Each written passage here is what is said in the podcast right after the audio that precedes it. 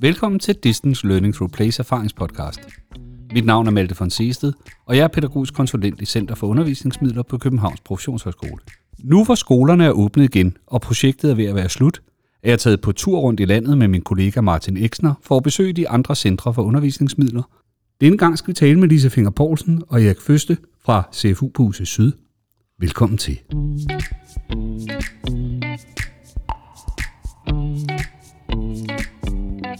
Nu er vi så kommet her til Esbjerg til UC Syd, og øh, tak fordi vi måtte komme. Vil, vil I lige kort øh, introducere jer selv? Ja, mit navn det er øh, Lise Finger Poulsen, og jeg har været den engelskfaglige øh, ansvarlige på projektet her, og så har vi sådan haft sådan en del togholderrolle, men det er ligesom mig, der har haft ansvar for, at øh, forløbet og kurserne, de ligesom var reflekteret i engelskfaget. Jeg hedder Erik Føst, og jeg er jo øh, teknologiforståelseskonsulent her ved UC Jeg har jo egentlig primært haft til opgaver at få lavet noget IT-værktøj, der fungerede for, for dem.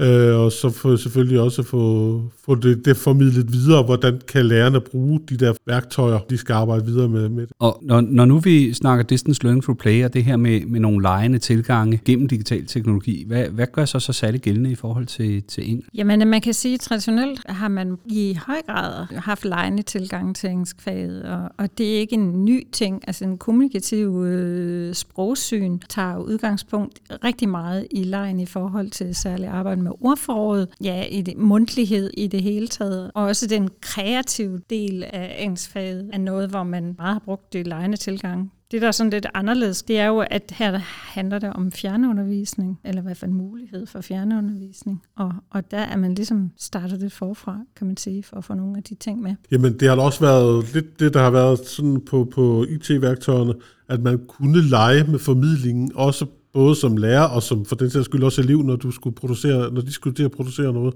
at de ligesom kunne lege med den der formidling, der ligger i det, og det, det har der været en opgave at finde de rigtige værktøjer til det. Og samtidig også det der med at kunne sætte det hele i, i scene på et online-format, altså sådan, så man ikke øh, står i klasseværelset, men det rent faktisk spiller, når man prøver på at gøre det online. Det har der været en af de ting, som, som har været rigtig eksplorativt i, i det her sådan, så forløb. Men hvis man kigger på, på øh, nogle af de her lejende ting, som du siger, Lise, med, at vi egentlig har, har leget med sproget og, og ordtilegnelsen, og så det er egentlig noget, der ligger traditionelt i engelsk. Hvad er det så for nogle aktiviteter, vi bliver nødt til at gøre for at stadig have den her lejende tilgang, når vi, når vi bliver digitale? Det vi jo ligesom har gjort, det var, at vi gerne ville fokusere på noget af det aller, aller sværeste i engelskundervisning online, og det var nemlig mundtligheden. Fordi at der har været sådan en tendens til, når man øh, skulle arbejde med engelsk øh, online, at, at så kom det meget, øh, det kom meget til at handle om at løse nogle konkrete lukkede opgaver, og, og det var rigtig svært at facilitere et rum, hvor eleverne ligesom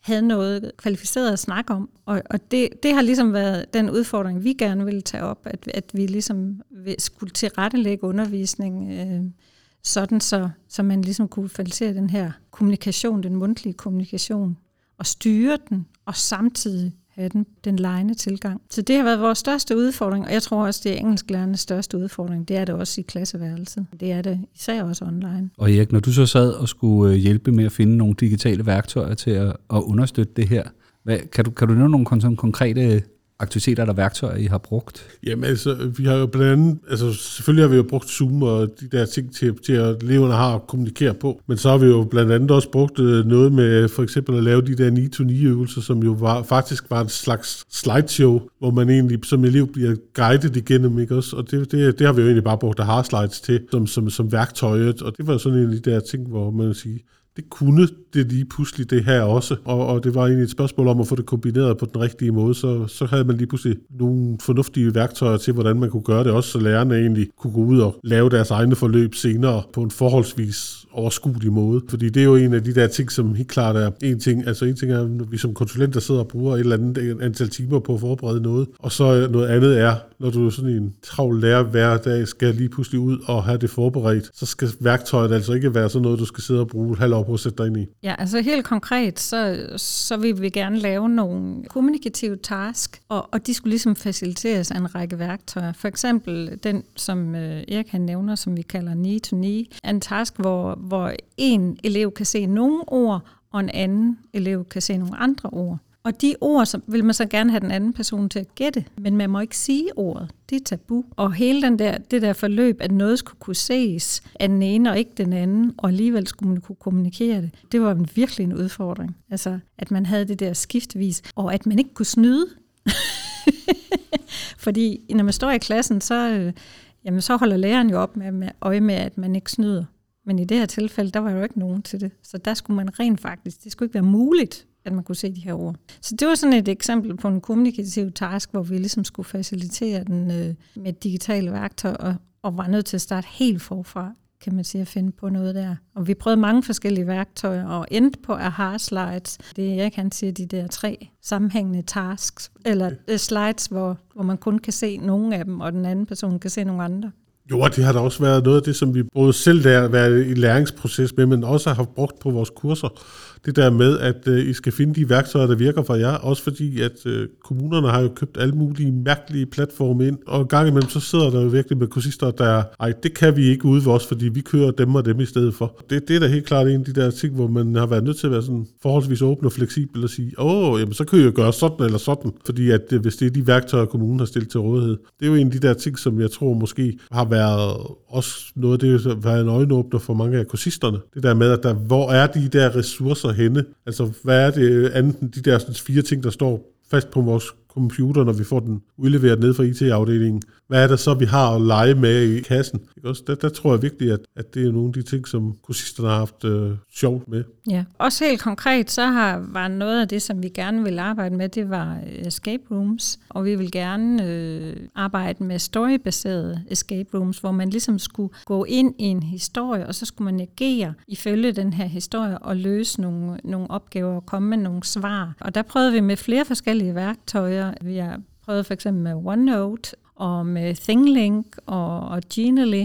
Og, øh, og så endte det faktisk med, at kursisterne langt, langt hen ad vejen, de besluttede sig for et værktøj, som kunne rigtig meget, men som også var lidt tidskrævende, ThingLink. Og, og det gjorde de, fordi at man havde mulighed både for at lave et, et bedre produkt, men også at det simpelthen var sjovere det var mere lejende, og det gav mulighed for at, at lege mere, både for den, der skulle skabe det her øh, escape room. I første omgang var det jo os og læreren, men også øh, fordi, at de mente, der var nogle mere sådan lejende muligheder for eleverne for senere hen. Så det blev faktisk valgt imod, kan man sige, den traditionelle øh, tilgang, at det skal være nemt, og det skal være hurtigt, men i stedet for efter, hvad det kunne, det her øh, værktøj, som er jo altså escape rooms, man laver i 360 graders billeder, hvor man går ligesom igennem forskellige rum, hvor man så har lavet nogle, øh, nogle opgaver. Det kan være multimedieopgaver med små videoer, men det kan også bare være øh, sådan lidt faglig læsning. Det kan også være ens øh, bud på udfaldet af historien. Det er et eksempel på et værktøj og en aktivitet, som var meget sådan, hvad skal man sige, centralt i vores forløb. Og det gav os faktisk den oplevelse, som jo kan glæde hver skolemand, at der faktisk ligesom virkede til at være grøde fra neden. At lærerne blev faktisk mere og mere nysgerrige på, hvad kan det her, og hvordan kan vi udnytte den ting, ting. Altså lige pludselig kom de med bud på, jamen kan jeg, hvis jeg nu gjorde det sådan, kan jeg så også trække det ind i mine matematiktimer i stedet for i engelsk ja. og sådan nogle ting. Det må man jo sige, det var virkelig sådan en optur at opleve det opstå blandt kursisterne. Ikke? Ja, altså vores udgangspunkt, det var en historie, som man ligesom arbejdede sig ind i. Men det endte faktisk med, at der var flere, der brugte escape roomet som øh, for eksempel repetitions, øh, lejende repetitionsværktøjet inden øh, 9. klasses prøvene, og nogen, der gjorde det i forbindelse med sundhedsundervisning undervisning, hvor man ligesom kom rundt de forskellige ting, man kunne arbejde med, med den her øh, lejende ramme om, omkring. Vi bragte også videre i forhold til nogle oløb, som vi lavede, som egentlig havde en, en samme escape room tankegang, hvor man ligesom løste nogle opgaver for at komme videre til en, til en næste opgave. Og så skulle man også aflevere sådan et kreativt produkt på en Padlet. Og det, det O-løb, det lavede vi så i Google My Maps, fordi vores udgangspunkt det var, at det skulle være, have mulighed for leg, men, men det, også, det skulle også være gratis. Og det, det var lidt et problem, at, at sådan nogle værktøjer, man laver øh, ja, øh, scavenger hunts i, som det hedder på engelsk, de tit de, de koster noget. Vi var også meget interesserede, at man kunne lave det hjemmefra, og man kunne selvfølgelig også gå ud og aflevere det ude i, i naturen. Men først og fremmest at få øh, eleverne ud at bevæge sig og arbejde kreativt med nogle opgaver øh, og løse nogle opgaver ude i, ude i terrænet. Så det var en af de opgaver, vi sådan arbejdede med senere i forløbet efter escape room. At vi, vi arbejdede med, med faglig viden om alternative øh, superhelte fra virkelighedens verden. Jeg sidder og tænker på, øh, Erik, lige før, der, der øh, nævnte du noget om det her, og det, og det kommer du også til her, det, lige det her med, at man trækker dig over i nogle andre fag, og, og man bliver som, som lærer lige pludselig meget undersøgende på, hvad kan det her værktøj egentlig, hvad er det egentlig? Jeg begynder faktisk at, at, at bruge min didaktiske fantasi, kan man vel næsten sige, og, og få nye idéer til, at det her kan noget. Det er jo lidt interessant det her med, at når vi begynder at arbejde med de her lejende tilgange, som jo egentlig handler om, hvad der foregår nede i undervisningsrummet, så har det også en eller anden betydning for, hvordan jeg arbejder, hvordan jeg forbereder mig og agerer som lærer.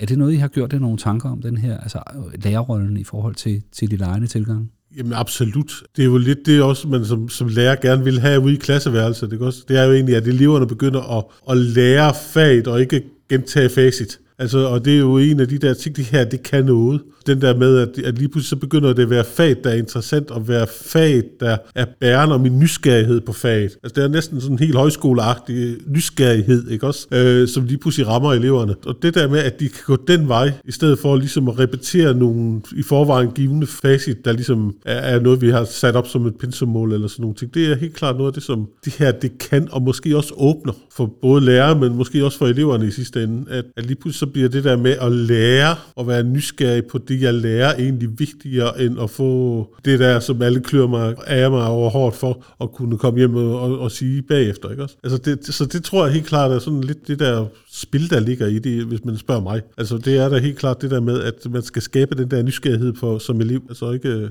proppe undervisning ned i dem. Ja, og så kan man sige, det der ligesom gik igen i nogle af de forløbsdele, vi lavede, blandt andet i Escape Room, men også i forbindelse med de her scavenger hunts, det er jo, at man giver slip på eleverne. Altså de er i et eller andet rum, og man har selvfølgelig faciliteret lidt hvad de skal arbejde med, og måske også, hvad for nogle chunks de, skal, de kan bruge. Men i bund og grund, så ved du ikke, hvad de laver de har måske gang i en, en anden proces, end, end det, man har planlagt. Og når man går ind i en leg, så ved man ikke, hvordan den afs, øh, hvad den bliver afsluttet med, og hvad resultat helt konkret der er, der kommer ud af det. Og det er i hvert fald noget, som flere lærere de sagde, de synes, de var lidt svært. Og det kan jeg godt forstå, fordi på den ene måde, så, så kræver det rigtig meget overblik i din faglighed, og, og ligesom sige, må de går den her vej, eller går de den vej, og hvad undersøger de først? Ikke? Og først og fremmest, så kan du ikke sådan, du kan ikke sætte kryds ved, at nu har de løst den her opgave. Helt på den samme måde, som som hvis man arbejder med traditionelle opgaver. De har måske deres egen identitet i den her leg,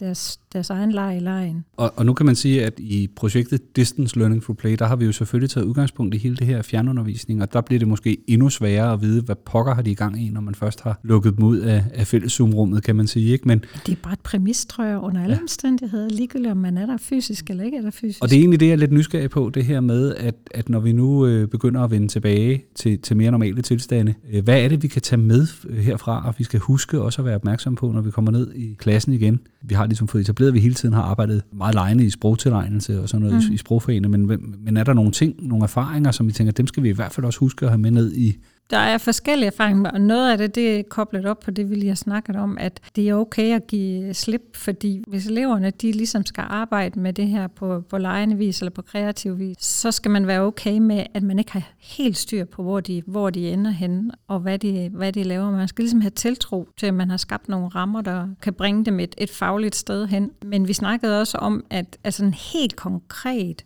var det faktisk en meget god idé, det her med at lave sådan nogle instruktionsvideo også som lærer. Og det er sådan noget, jeg tror ikke, der er ret mange undervisere, der, der tænker på. Det her med at lave en, ja, en, en lille helt håndholdt video om, hvordan, man, hvordan I skal lave det her i SingLink, det gør lige pludselig, så kan du give slip på eleverne, fordi de kan måske sidde og arbejde med det hen en gang eller nede på biblioteket, men de har hele tiden den her flip-video, hvor de kan se, hvordan var det nu lige, vi gjorde det. Og der er en, der måske har brug for at se den 10 gange, og så er der en anden, der bare har brug for at se den en gang, og så er der måske en tredje, der bare hellere selv vil finde ud af, hvordan det virker, uden at, at se vejledning. Ikke? Så jeg tænker, det er, en, det er en anden måde at arbejde selvstændigt på, øh, som man virkelig kan bruge i sin undervisning, hvis man tør at give slip på det der med at holde øje med, med eleverne hele tiden. Og det er sådan bare traditionel forklaring, og så går de ud og laver et produkt. Jo, så tror jeg da også, at lærerne skal blive bevidste om, at det samtidig er vigtigt ikke at lave sådan nogle små mikromål for hver 45 minutters modul, men at man samtidig læner sig lidt tilbage og siger, nej, vi laver et stort overordnet forløbsmål, som skal nås inden for det her forløb, og, og at om de så lærer meget i nogle moduler og mindre i andre moduler, det er sådan set ikke så væsentligt, og der vil være nogen, der lærer noget et, den ene gang, og nogen andre nogen, den anden gang. Men når vi kommer til, til enden, hvor, hvor når forløbet ligesom er slut, jamen så skal vi ligesom nå nogenlunde de samme overordnede mål.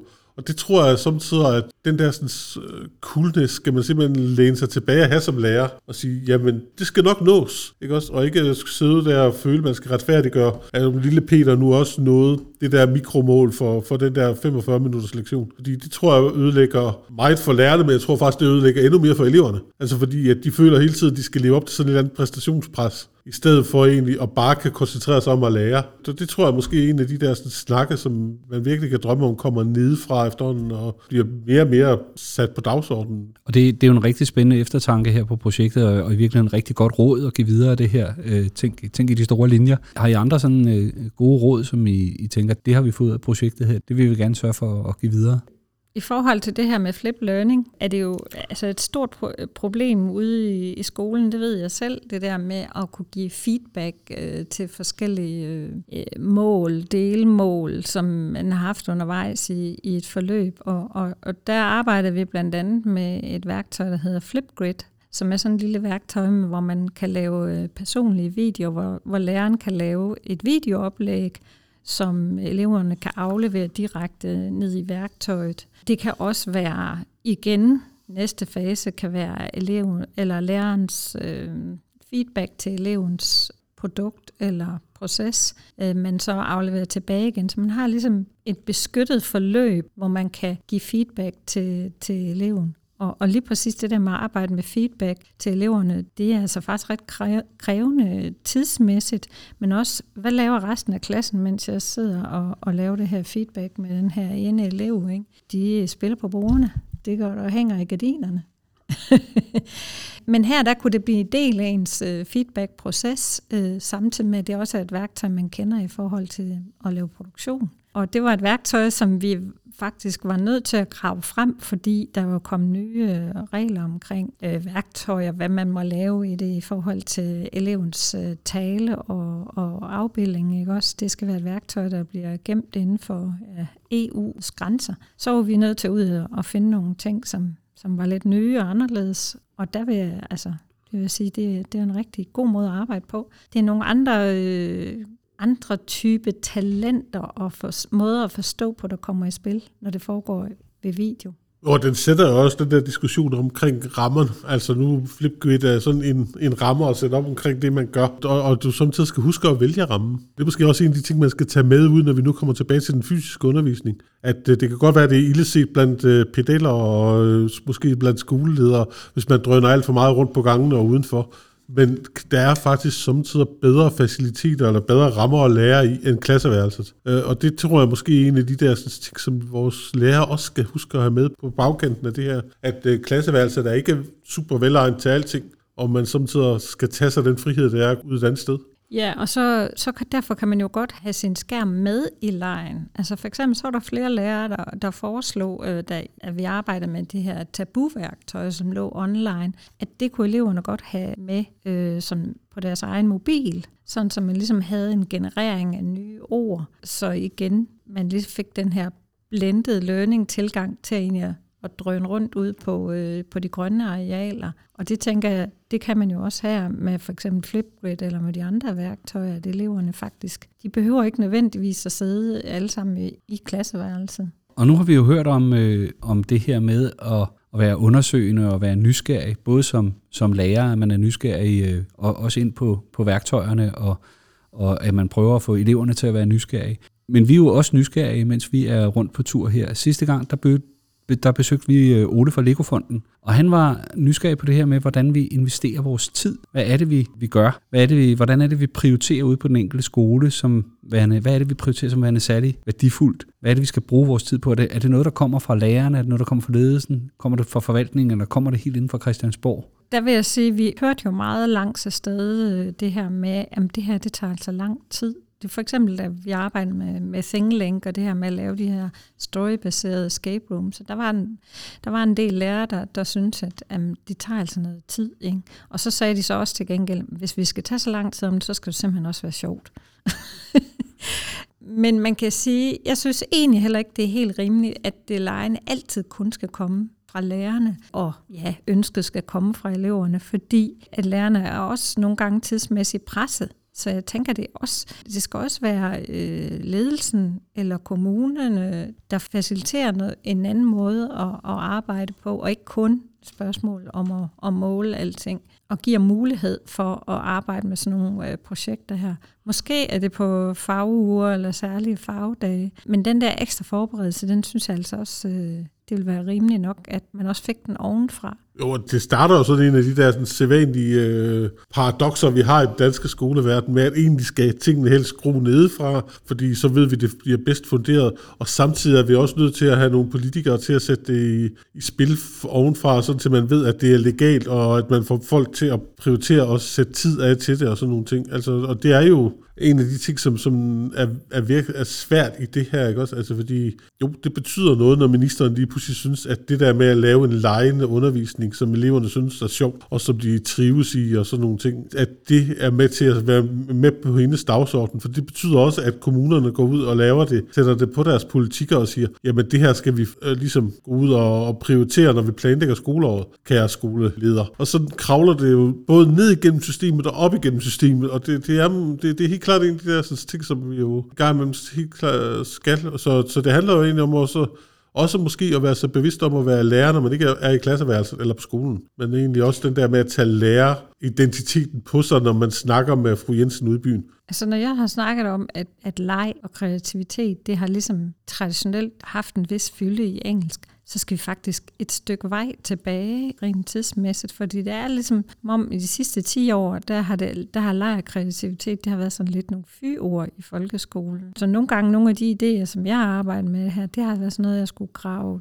frem fra en anden tid, hvor, hvor det ikke var sådan, hvor det ikke var tilfældet. Og der kunne jeg godt ønske mig lidt, at, at leg og kreativitet, det, det kom ligesom på dagsordenen igen, og fik, fik lov til at fylde lidt mere. Fordi leg og læring er ikke nødvendigvis hinandens øh, modsætninger. De er i høj grad hinandens øh, makkerpar. Og for det er jo lidt morsomt, at vi faktisk næsten søger tilbage til noget helt fra vores egen skoletid. Altså, jeg tror et par gange, jeg har haft association om Frankfurterskolen i det, i det her forløb også, ikke også?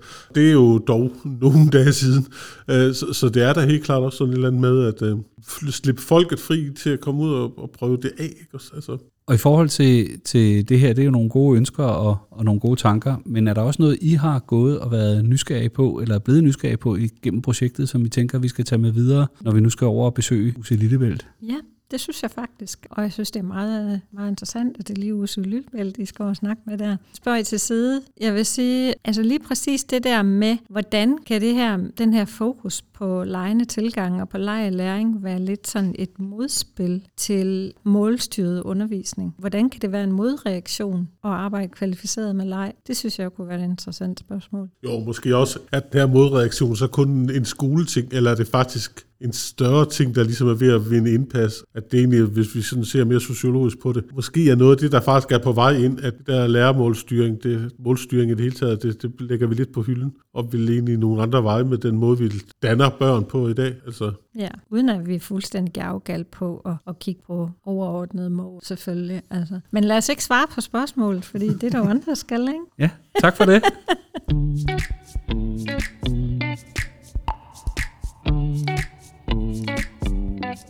Her slutter dette afsnit af Distance Learning Through Place erfaringspodcast. Med på køreturen var Martin Eksner, som har stået for teknikken. Podcasten er klippet sammen med Nick Holmberg. Mit navn er Malte von Seested, og jeg er pædagogisk konsulent i Center for Undervisningsmidler på Københavns Professionshøjskole. Tak til Lise Finger Poulsen og Erik Føste fra UC Syd, og tak fordi du lyttede med.